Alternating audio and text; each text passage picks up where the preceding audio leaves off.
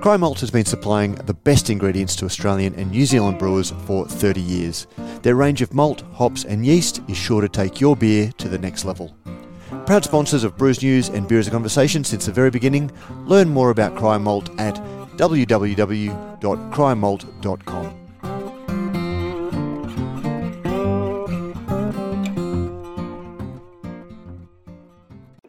part of the plan to put a brewery in, but for many years it was just a plan. It's 100% acquisition of Green Beacon. No, we had a chat with everybody. Anyone would have seen this coming a mile away. You know, the passion and the, the dedication to beer and brewing. Oh, yeah. That's super simple and direct question. It's always fun to get to speak about beer.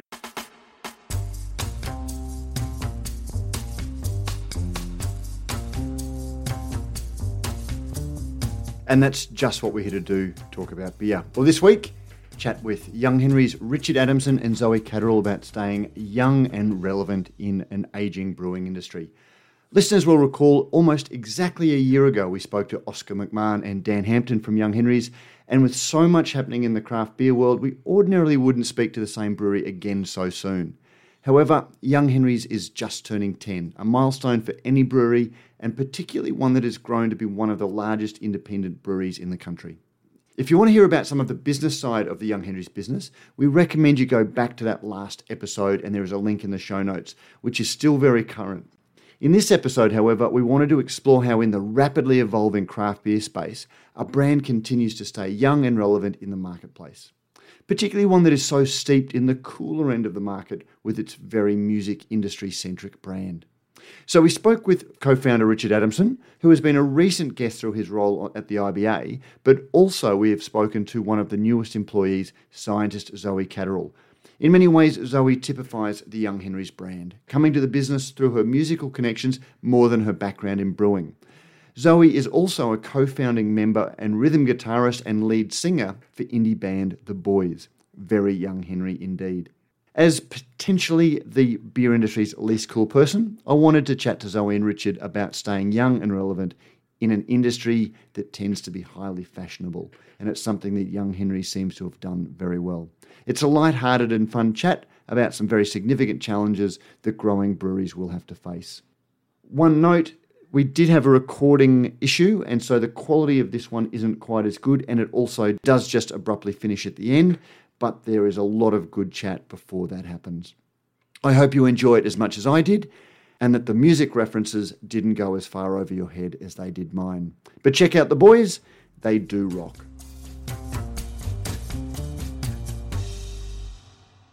Richard Adamson, Zoe Catterall, welcome to Beer is a Conversation. Thanks for having Thanks us. for having us, yeah. Now, Rich, 10 years. Young Henry's is celebrating 10 years, which is a major milestone in the world that is craft beer. The, the, the dog's life, you know, seven years, uh, rapid development of, of brewing industry. But at the same time, we spoke uh, a year ago to uh, Young Henry, so we want to try and cover a little bit of different ground. So go back, and I think 10 years is a good milestone, but we're also having a bit of a theme around 10 years young because we've got Zoe who potentially the newest hire, the newest full Well, time. close to. Close to. Yeah, I think um, a couple of guys from logistics, maybe. Yeah. Yeah, but yes, very close to. Well, maybe just to get started, uh, Zoe, you tell us a little bit about yourself. You know, who is Zoe Catterall? Zoe Catterall. I am fully fledged scientist, been doing it for quite some time. Spent the last maybe six or seven years in the medical world, so coming over to Young Henry's has been an amazing 180 in life, but something I just so needed. I feel like it's just such a great cultural space for me personally. I'm a musician. Young Henry's, I mean, most of the gigs I ever went to were sponsored or run by Young Henry's. So to be on the other side of that is pretty cool. But then also just to work with people and be surrounded by people who actually understand what I do um, is really nice. And it's just such a young Henry's way to come into the business is almost through music Yeah. rather than the science. So Yeah. tell us a little. bit. So the, give the Buoys a plug. That, that's the B O U Y S. Close, but no B-U. cigar. B U. Yeah. B U O Y S. The Buoys, oh, yeah. as Oh, the Americans say. okay. Yeah, yeah. So that's a band I started a few years ago, and we've just been plugging around the inner west for quite some time, and we're just doing it now, which is awesome. And but you've you've had gigs that are sponsored by Young Henry's. So was your connection through the music? Yeah, so actually, it's really funny because it was such a pinnacle moment for the Buoys as a band. We had like just started playing in and around the city and it was Young Henry's gig at Max Watts with the Delta Riggs. And Tess, our drummer, she was just about to go to America and do her postdoc. And we were like, okay, this is the biggest venue we will have ever played. Maybe this is it. Like, I think we should just do it. And Tess ended up deciding that she didn't want to do a postdoc and stayed in, in Wow. Australia. So you've ruined careers. She's still a scientist. She's still a scientist. She's doing other magical things now. Um, but yeah, that first moment where we thought, oh, we could actually take this seriously was a Young Henry's gig. Okay. Wow. Rich, well, let's forget 10 years. Let's talk about it because you, you've always been around or been interested in the, in, in the music industry. Yeah.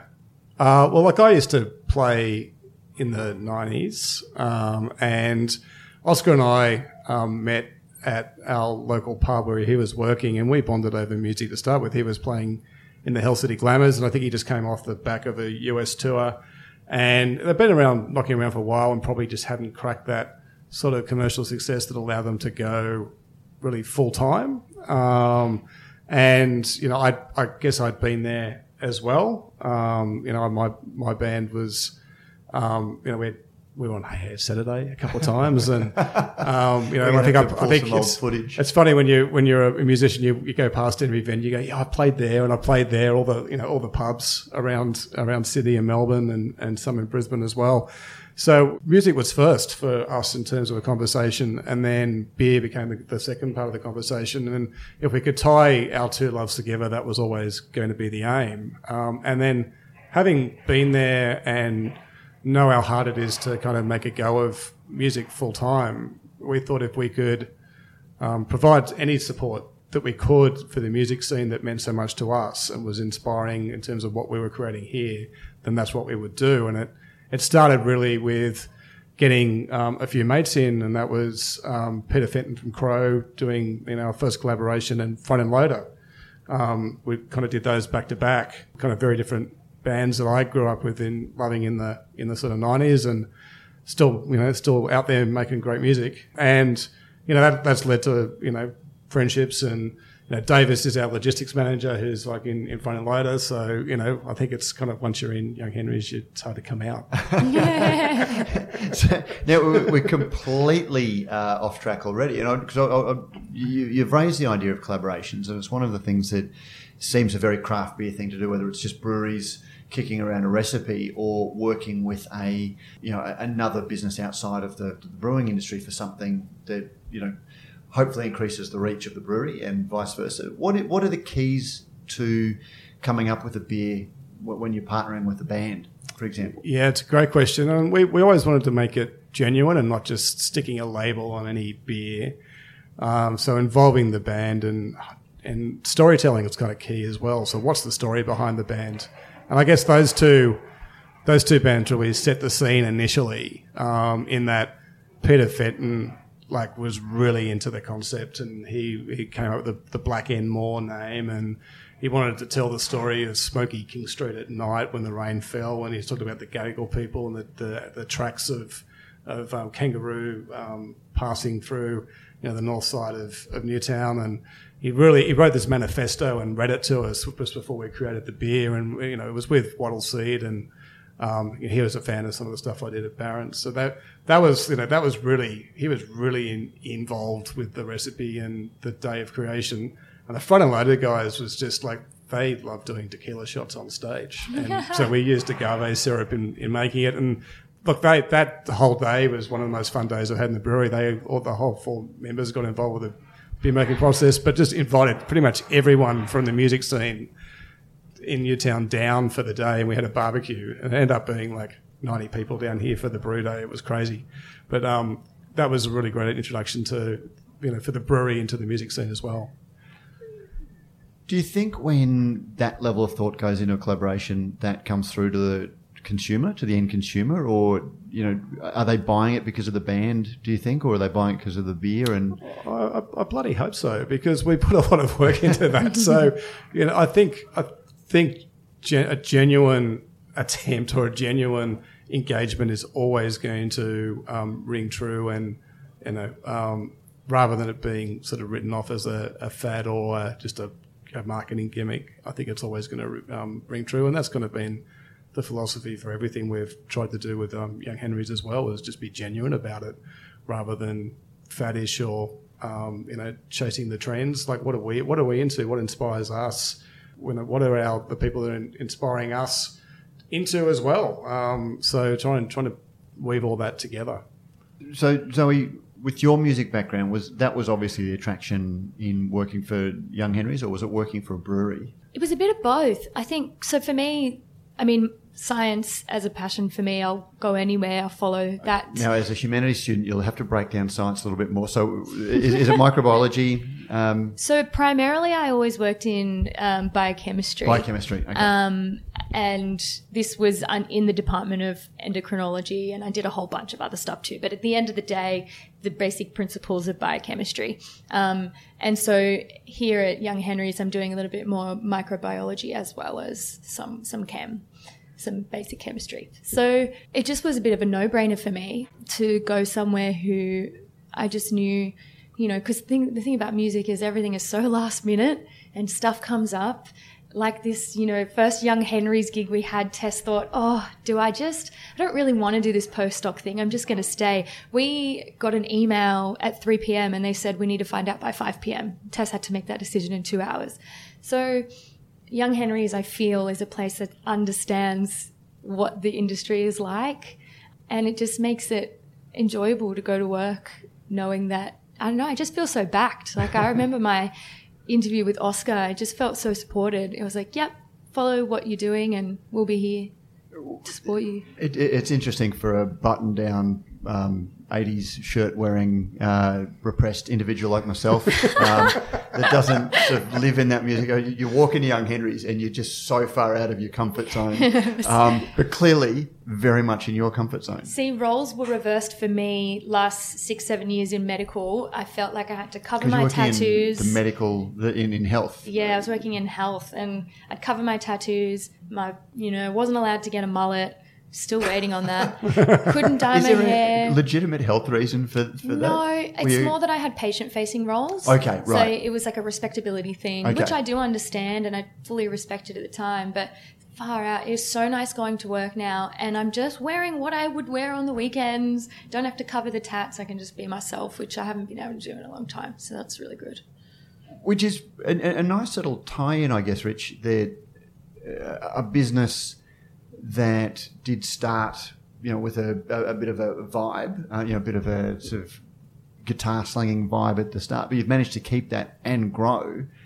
Despite taking on some of the vestiges of a corporate business, you're still able to, you know, cater. Excuse me when I put it this way. Um, again, I'm coming from my repressed background. the, the, the, the, the flakiness of a musician, you know, who, who, who needs to down tools to, to go play a, a gig. And how do you reconcile growth with that sort of flexibility? Look, I think um, in many ways that the whole relationship with staff is probably under the microscope after the pandemic anyway.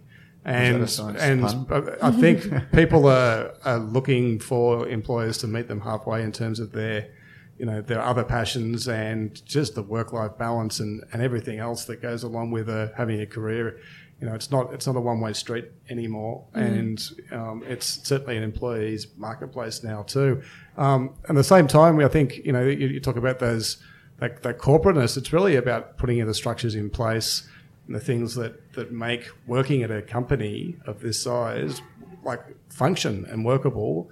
Um, have people have the support, people have the um, the workplace health and safety, people have the process procedures, all those sort of things that you need to have. So you know, it's it is all it is about rock and roll and good times, but it's also about you know you got to wake up the next morning too and go to work and um, and you know function your life as well. I mean, speaking to that, I think anyone who feels supported by their workplace in that way wants to show up, wants to rock up, wants to work hard because it's like a it's a two way street. You feel grateful for be, feeling and being seen, and I don't know, it makes you want to do good. Uh, without sort of encouraging any dissing on the previous employer, if there was any, but it, it's a different environment than the, the- the, Yeah. the health sector that you? Yeah, it was more, you know, you, you really had to show up for your patients and you can't just shut down a clinic um, because you got offered a tour and you need to leave tomorrow. Um, so I, it was more, you know, the flexibility of being a scientist in the healthcare industry is not as not as great. Yeah. Yeah. Did you ever see yourself working in the lab of a brewery um, when, when you were studying, or Never in a million years. No, I didn't know it was possible. I just didn't know it was a thing. Which, yeah, is really cool to be on the other end of that. so? At, at what stage did it become a, a dawning realization that it wasn't just the musical tie with a brewery like Young Henry's? There was actually career opportunities there as well. I mean, it was so I it came up with um, a friend of mine who works in marketing here at Young Henry's. I'd go to band practice every Tuesday and complain about how I was so stressed out because I was so busy. And she was like, "They're looking for a scientist at Young Henry's. Like, you should you should put your name forward." And I was like, "It really just does make sense. I don't think I could ever give up on science. I just can't live without it, just as much as I can't live without music." So, yeah, it was an easy easy side forward step. Yeah. So, so Zoe also plays with Liz in uh, Dead Witch as well, which is uh, a band worth checking out if you get the opportunity. They're Okay. Amazing. Now we, I I will get links, um, not ju- not just to like our our usual links. I'll get a link to. No doubt you've got a Spotify Yes. profile, so we can link to that as well. Yeah. So anyone, um, uh, I'm I'm sure there are some royalty uh, problems if we run a bit of music. So I won't I won't do that, but we'll certainly link to your Spotify so you get like your one thousandth of a cent. Um, so with, with our thousand odd listeners, you might make a cent out of it. Um, Yay! now, again, um, and I apologise that you know I, I know that science exists, but I don't know too much about it. Was there much retraining between you know the world of endocrinology and the world of brewing yeast um, and bacteria and things that you had to go through? It was more refreshing. I did all of that stuff Okay. at university. So um, some of the things definitely tied over from my practical experience in my career. And then a lot of the stuff was, you know, I did it a while ago, but after you do it once again for the second time, it's second nature. And there's no speciality like when it comes to like you could slot into beer or wine or something just as easily um, in, in that sense. It depends what you study. Okay. Yeah, so I did um, I did very like intensive. It was a lot of microbiology, a lot of biochemistry. So those things are really applicable to the practical sciences, which means I can kind of move about, which is really nice.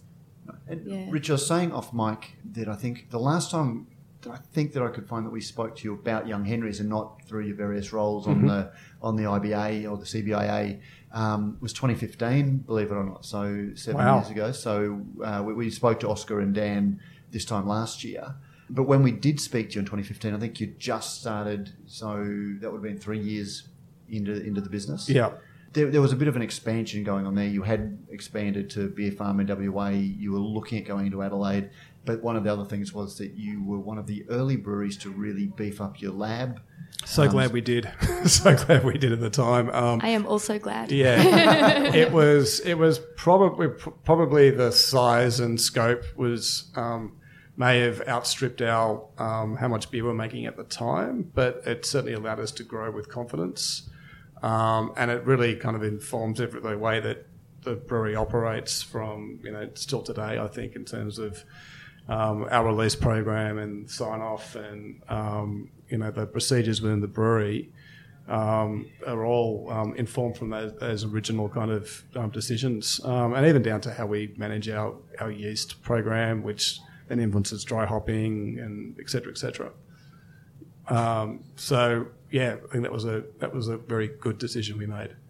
particularly for a brewery that has expansion plans. I, I'd imagine when you and you're brewing in multiple locations, trying to get consistency and uh, quality. Yeah, look, and that's a lot of the management from the lab side is actually on the contract brewing um, releases as well. So really, um, you know, we test everything again. Um, so we get their results, we get our results. So we kind of doing a, a check that way, and then we have a, a sensory release program as well. So it's got to pass the um, the specifications that we, you know, the actual hard numbers we put down, but also from a um, taste perspective, it's got to pass before it goes out the door. And that's the case of every every beer, whether it's contract or out of here.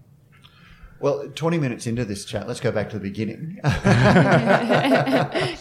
and uh, because I, I, I remember actually getting the media release from you uh, when you were first announced, because you, uh, you, you mentioned Barons, you'd been the head brewer at Barons, you'd won international awards, you had some very groundbreaking um, beers in those days, like the Black Wattle, the Lemon Myrtle Wit, and an English special bitter. Yeah, pale ale lager. Yeah, Yeah, yeah, yeah. Uh, and Barons, you, you stepped away from Barons uh, before it um, crashed. imploded. Imploded. Yeah, So, yeah. or whatever whatever word you choose to use. Yeah. um, and, there was a bit of a hiatus, and then Young Henry's, or the, your your next venture was originally going to be, I think, 150 seat Surry brewery Hills. restaurant Yeah. in Surry Hills. Yeah, Surry Hills when we got chased out of there with pitchforks by the locals because we're going to uh, we're going to ruin the area.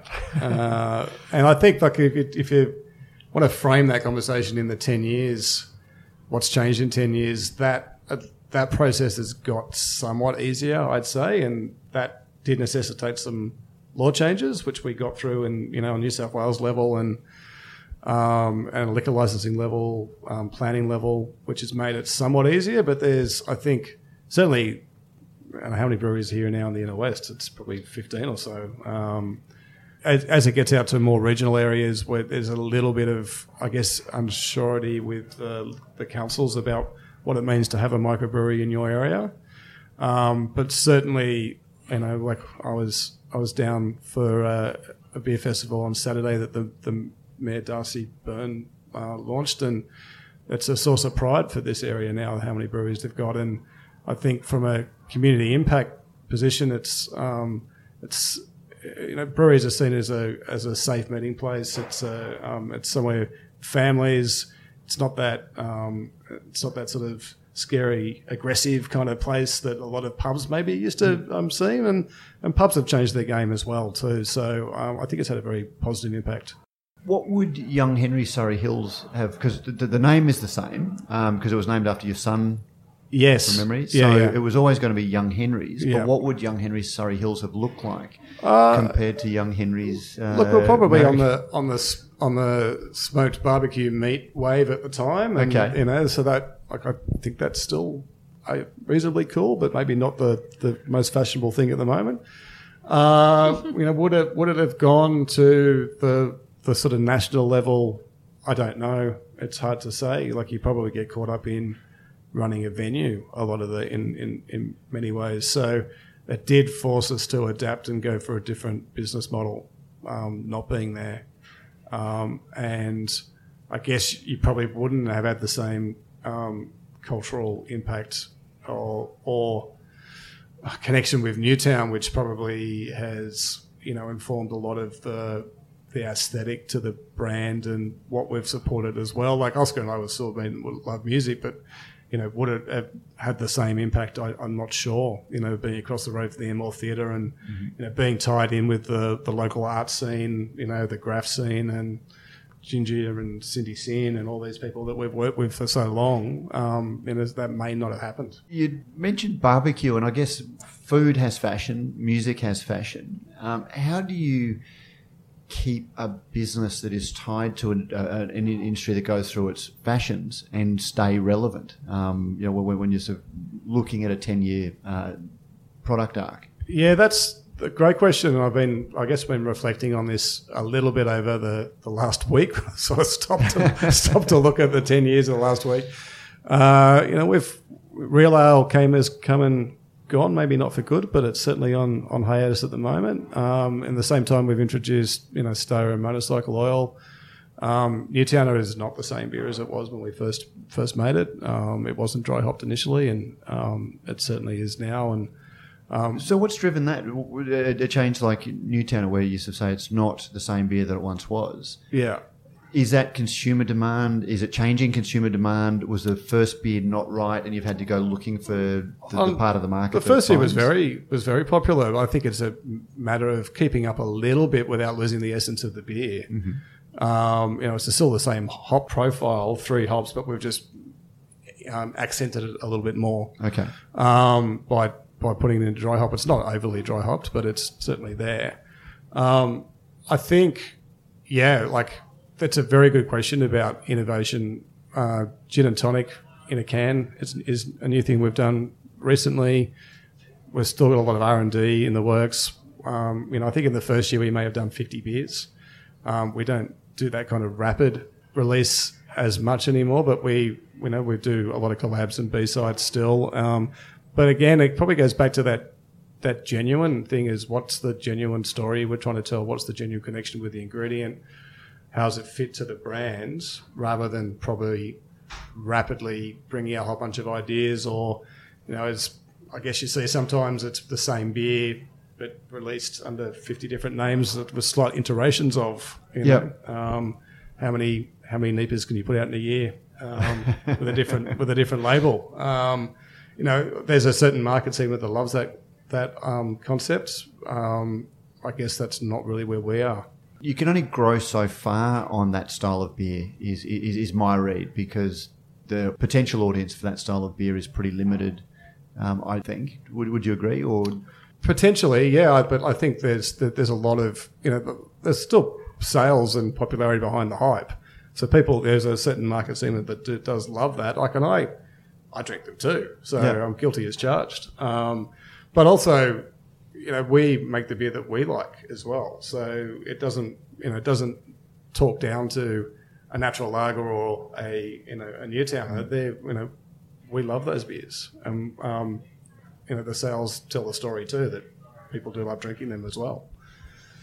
if, if I can ask a impolite question of you both, um, how old are you, Rich? Impolite question from Matt, Matt Kirkegaard. I'm, Well- I'm 50 this year. 50 this year, okay. So well, I'm 52, so I'm the oldest in the room. so young Henry's is 10. I'm 50. Oscar was 40 early early this year, so it was a it was a, a big it's a big year this year. Okay, and can I ask Zoe how old you are? I'm 27. 27. Okay, so this is what, as far as I knew until recently, and I was listening to Young Henry's. I didn't realise there had been new music released since about 1998. Um, so We've got to get you to a gig. love to. Um, but when there is that age, you know, music is fashionable. Music does go through um, periods. How does some Richard's record collection talk successfully with your record collection? You know, do, does Richard have to modernise, or do you sort of, you know, how, how does that work? I think they would vary only slightly because all of my records are just my mum and dad's, but they're they're quite a lot older than you. I'm pretty sure your mum and dad were cooler than my mum and dad. Oh, my mum and dad were so cool. Okay. Ah, I, as, as soon as I turned into an adult, I just realized how cool they were. Yeah, I've got lots of. That's a very rare thing here, actually.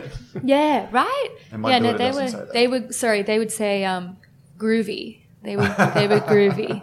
So, yeah, they were. My mum was uh, a radio programmer. Um, Okay. Sick. i- i- initially. So she, I, I don't know if you've seen that film, um, The Boat That Rocks. Yeah. Yeah. Yeah, that was her. So she was on that um, Wow. pirate Wow. radio station, Car- That's Radio. Caroline. Um, so first song she played was "Not Fade Away" Rolling Stones on that Good Ship Caroline. So I guess rock and roll's been my blood. I like I like old and new, and there's look there's the exciting thing for me is there's great bands coming out. Like I saw Johnny Hunter, at King Street Carnival recently Oh, that I aren't thought they incredible? killed it. But it's and, but it's also like that sounds a lot like you know like that sort of new romantic kind of post punk era that I love as well, like Joy Division. So Yeah. you know, music comes around in terms of fashion as does beer. You know, we I think lager's coming back uh, right 100%. now. So Yeah. yeah, Not a moment too soon. um, but but and, and I, I guess that's the, the, the number of my question. How do you stop your tastes from calcifying in you know where they fall? Because to, to run a brewing business, when suddenly the kids are drinking hazies, um, you have to serve up hazies, and you need to do it with love. Otherwise, it's going to be an ordinary beer. I, I think you're overstudying my influence at the company here. So there's a there's a whole te- there's a whole Yeah. team of people down there. Um, I haven't I haven't come up with a beer recipe myself in years. It's been the team of brewers downstairs um, who have either collectively or individually come up with great ideas. Um, and I chime in occasionally with. I'll maybe put a bit of calcium, extra calcium sulfate, or Okay. um, maybe try this technique or this. I saw this hop when I was over in the states or something, but um, it's a team effort now. It's not just one vision. But as a business owner, you still need to trust the staff that you've got and to trust there, there needs to be an understanding and a, you know a, a, an empathy with what they're doing um, on some level. I'd imagine. Yeah, uh, look, I, and they, it's it's interesting. They've, I guess, we've attracted a certain um, palette of brewers as well in terms of what they like to drink. Um, so, you know, what attracts you to coming to working to Young Henry's is it'd be both the cultural fit and what the you know what the product is as well. So. Um, they kind of intrinsically understand what the brand's about, what what sort of beers will work, um, and yeah, that's. Um, I think it's kind of almost self-guiding in that way. And how about you, Zoe? And this is potentially a silly question for someone who's working in a brewery, but given you came from a science background rather than a brewing background, uh, were you a beer drinker before you started at Young Henry's? I was. I You am. were? Yeah. So I'm- yeah. I'm not sure if that's just part of the course for uh, you know, given that you do uh, tequila shots on stage. Uh, apparently, if you're in a No, band. that was that was front and loaded. And like, Oh, not, yeah, no, not, no, not I everyone does that. I wasn't saying it was you, but uh, we do like tequila shots. Yeah. Disclaimer. what were the beers that you cut your teeth on, or what were the beers that you got excited about? I, as a as a young young lad, drank so much VB. it was like I grew up. XXXX is my Yeah, I, I grew up um, in a really small town, one RSL, locals only. And it was kind of the only Where was that? good thing on town. Woronora. Never It's, heard of it. it's in the Shire. People Okay. from the I grew Shire up in the would Shire say, too. Yeah, people was- from the Shire would say we're not from the Shire. It's Woronora River. I was in Woronora Heights. you were Woronora? No way! yeah, I used to come down that. You'd look down on us. I, no, I used to go down that little path, that little Yeah, fire trail, fire and go to that very RSL. There you go. Yeah. So that fire trail, yeah, that goes to the RSL. Yeah. If you go one fire trail over, it goes to my family home. There you go. Yeah. Um, so yeah, the bogan in me shone through.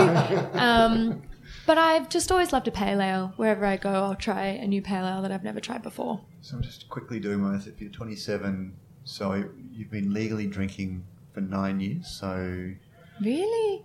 Only? Wow. I know. So I'm just I'm just trying to think of the milestone. So you weren't legally drinking when Young Henry started. So There you go. if- Yeah, if- if wow. the maths is right.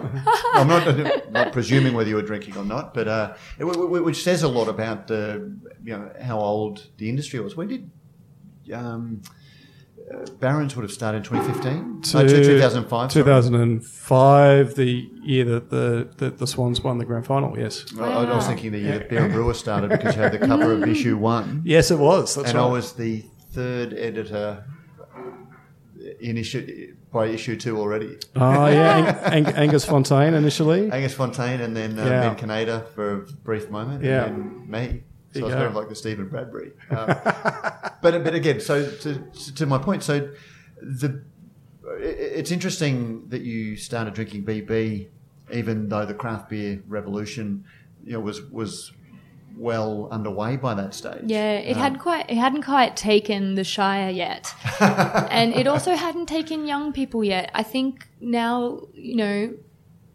these many years on, I've seen the industry engage with younger people um, better, or I don't know. It feels like it reaches wider. I'm not sure. Like the, the the people that I know now, where I grew up, everyone knows about craft beer. But I think um, when I was that age, it was just VB and, and UDLs. Um, maybe Was that 'cause that's just because of where I was from. Yeah. I uh, Well, it was a very inner city, like it was a very metropolitan thing, craft beer when yeah. it first launched. and I was like deep suburbia. So Yeah. yeah. Do you remember your, your, your progress through from that? Was it a desire for, for flavour, or was it a desire for something different, or was it just that it was just more ubiquitous when? I think it was a natural progression. It was never something I noticed. Just over time, I wanted to try new things, and then eventually, it was just trying whatever I wanted. I like having as many different types of things as possible to see what I like best. It, it, it's something that we talk about a lot in our office. Um, you know, as if you trace the craft beer movement back, uh, Rich, to Little Creatures around about 2000. So, um, you know, 22 years in Australia, the craft beer movement has been really accelerating. Yes. So the people who were 18 then are now 40, um, and you know on the wrong side of 40. Um, No, the right side of 40. I don't know. I don't know. Depends on, depends on your point of view, but uh, you know, i- increasingly, the people who remember the bad old days when beer was just what color, la- you know, what flavor or what brand of lager you wanted. Yeah. have grown up in a world of choice, how do we make beer relevant um, to a different demographic? Well, it is. Well, it's it's immediately relevant. I think that's the thing, and immediately accessible. Um, you know, I think. But it's a different promise because, like, it, for, uh, for for my generation, it was a revolution against the bland Sure. duopoly.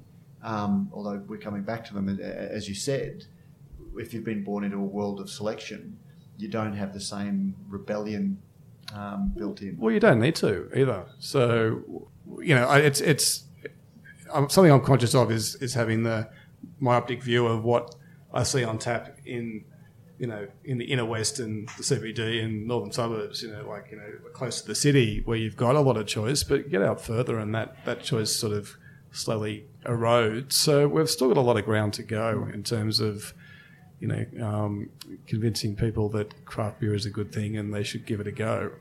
You know, we have got over that hurdle now where I think when we started here 10 years ago, there was no craft beer on tap at any of the, the, the, um, the pubs in um, Newtown or the inner west. And you're our sport for choice now, and that's a great thing. Um, And that's something I think we should celebrate.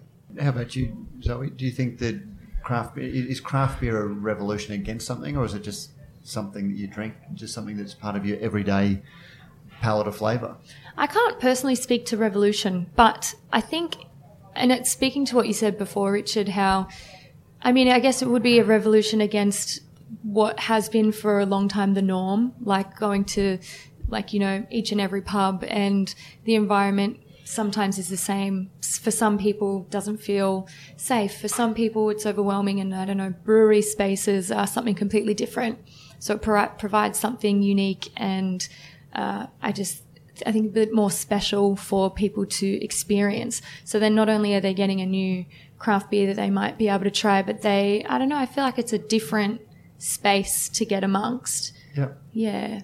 Just as you were saying, because I I was going to go down the line of um, music, and you know, if, if punk was rebelling against the bloated excess of music in the uh, seventies, you know, the, the early seventies, if, if, if, if Yeah, I, I, and I like both. I like the bloated excess of the 70s rock and roll, and I love punk. As Me well. too. Well, we can like it in hindsight, but the, the thing that gave birth to one was the rebellion against the other. Totally. And I think maybe we're seeing that almost with, you know, I think we had that extreme bitterness chase for a long time, and that's that's what really gave gave birth to the, the hazy in some ways, in that it's low bitterness and high hop character. Um, and then the the revolution against haze will be probably bright lagers, you know, um, but fla- bright, we're fla- seeing but bright already, yeah. flavorful lagers as well Yeah. that are well made. So The Andy Golledge Lager. Yeah, it's oh great, wasn't it? Which it's one was that one? Delicious. The Andy Golledge Lager. we have it on tap. We'll give you a Okay. Yeah, link. thank you. yeah, yeah. Andy Golledge is a local band in the area, and they're incredible doing like alt country music. But I don't. I thought it was a person, so there you go. There yeah, is- well, as yeah, I it said. is. It is. It is. It's him and his band that, that that perform around. But yeah, I'm not usually a lager fan, and I really, really love it. That's uh, something we've noticed in the inner west over the last couple of years is the rise of the um, the suburban cowboy um, or the inner west, the inner country and inner western vibe, um, which I never thought would have happened. But um, there's Route 66, the clothing shop across the corner, and there's there's a lot of musicians now. It's probably probably like 20 or so Yeah. country music musicians Okay. that are based in the in the inner west of Sydney. So we're going to see the Chaps and Spurs brewery opening up down the road at some Oh, stage. look, we've got. There's, if you have a little walk down um, Emerald Road later today with that lens on, you'll you'll You'll notice you'll it. catch it immediately. Yeah, it's great. I love it. I'm just going to stand out even more in my. Yeah. Oh, you look like you're from the country. Just a little bit too, maybe just a little bit too well heels with the RMs, mate. That's all. Zoe, you made an interesting point about the ve- the venue. So, to some extent, is it the venue and not just the beer that matters? Because certainly in Queensland and in, in parts of Australia, the growth of the hotel, um, they've become such big businesses that they've almost ceded that feeling of local Yeah. to the, the, the, the brew pub. Is that what someone who's 27 um, looks for when you're going out? I mean, I wish I could speak to everyone who's 27, but Well, you're, much, you're speaking from a lot more of them than I ever will. So, um, I think it's yeah, it's about a unique experience, about something that isn't something you've done a million times before. Um, it's really nice to walk into a place and they remember your name and what you like to drink, um, and then to add an extra flair on top of that, where it's a brewery. You can sort of see the action happening behind the glass. I don't know. It's more immersive. Rich? Yeah, look at and, and not to say that pubs, not not all pubs are doing this, no. and, No, and certainly they've gone through a revolution as well. And I think I'd like to think that craft beer had something to do with that in terms of changing the offering in pubs as well. So you know, taking it away from those soulless places with uh, you know blaring kind of you know racing on the on the TV and one tab, and the- one one beer choice and the food was appalling to like the you know the revolution of gastro pubs and um, you know seeing music come back to pubs which is fantastic as well. So really changing up the changing up the offering. Um, I'd like to think that we had something to do with that as well that craft beer was a part of that that that whole change. Um, but yeah I do think that it's you know we do have to need to take some leadership in in making these places welcoming and safe and um, you know um, broadening the diversity of beer as well. Um, and I think breweries are starting to really get a focus on that and starting to do a good job.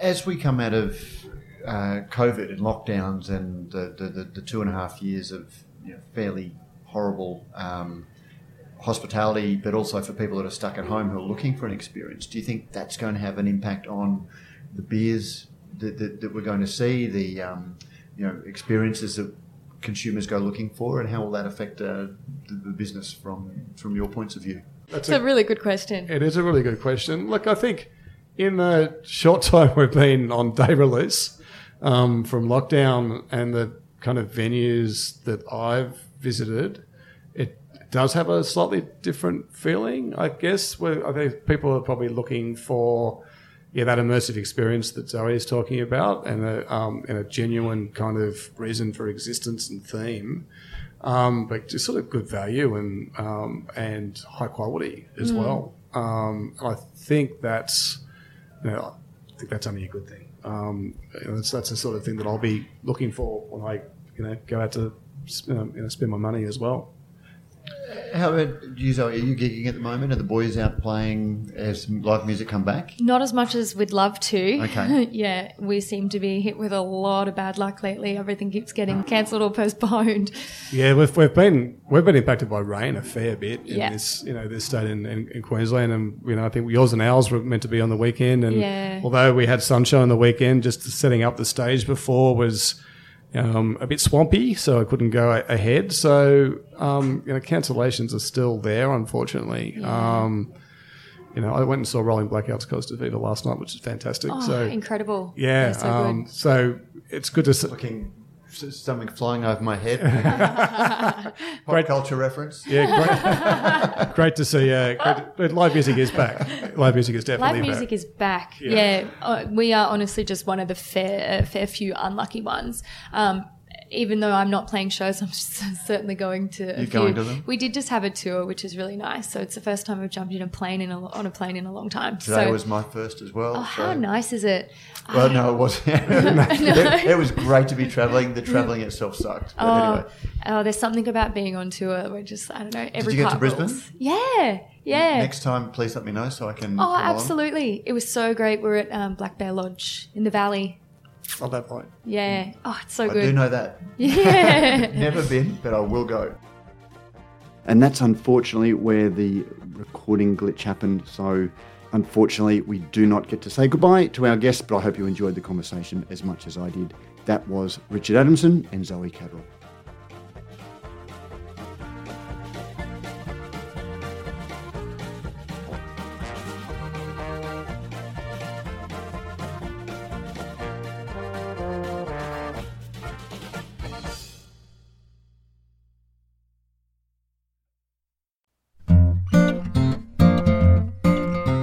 Cryer Malt has been supplying the best ingredients to Australian and New Zealand brewers for 30 years. Their range of malt, hops, and yeast is sure to take your beer to the next level. Proud sponsors of Brews News and Beer is a Conversation since the very beginning, learn more about Cryer Malt at www.cryermalt.com.